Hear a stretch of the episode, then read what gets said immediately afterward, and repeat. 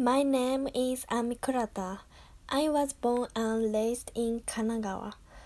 I have an older sister, and my hobby is swimming in pool or sea and buying clothes and makeup.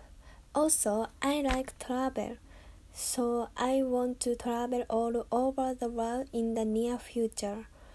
I like natto and meat, so I eat three packs a day at least. Will seriously in class because I want to work on beauty and English in the future. Thank you.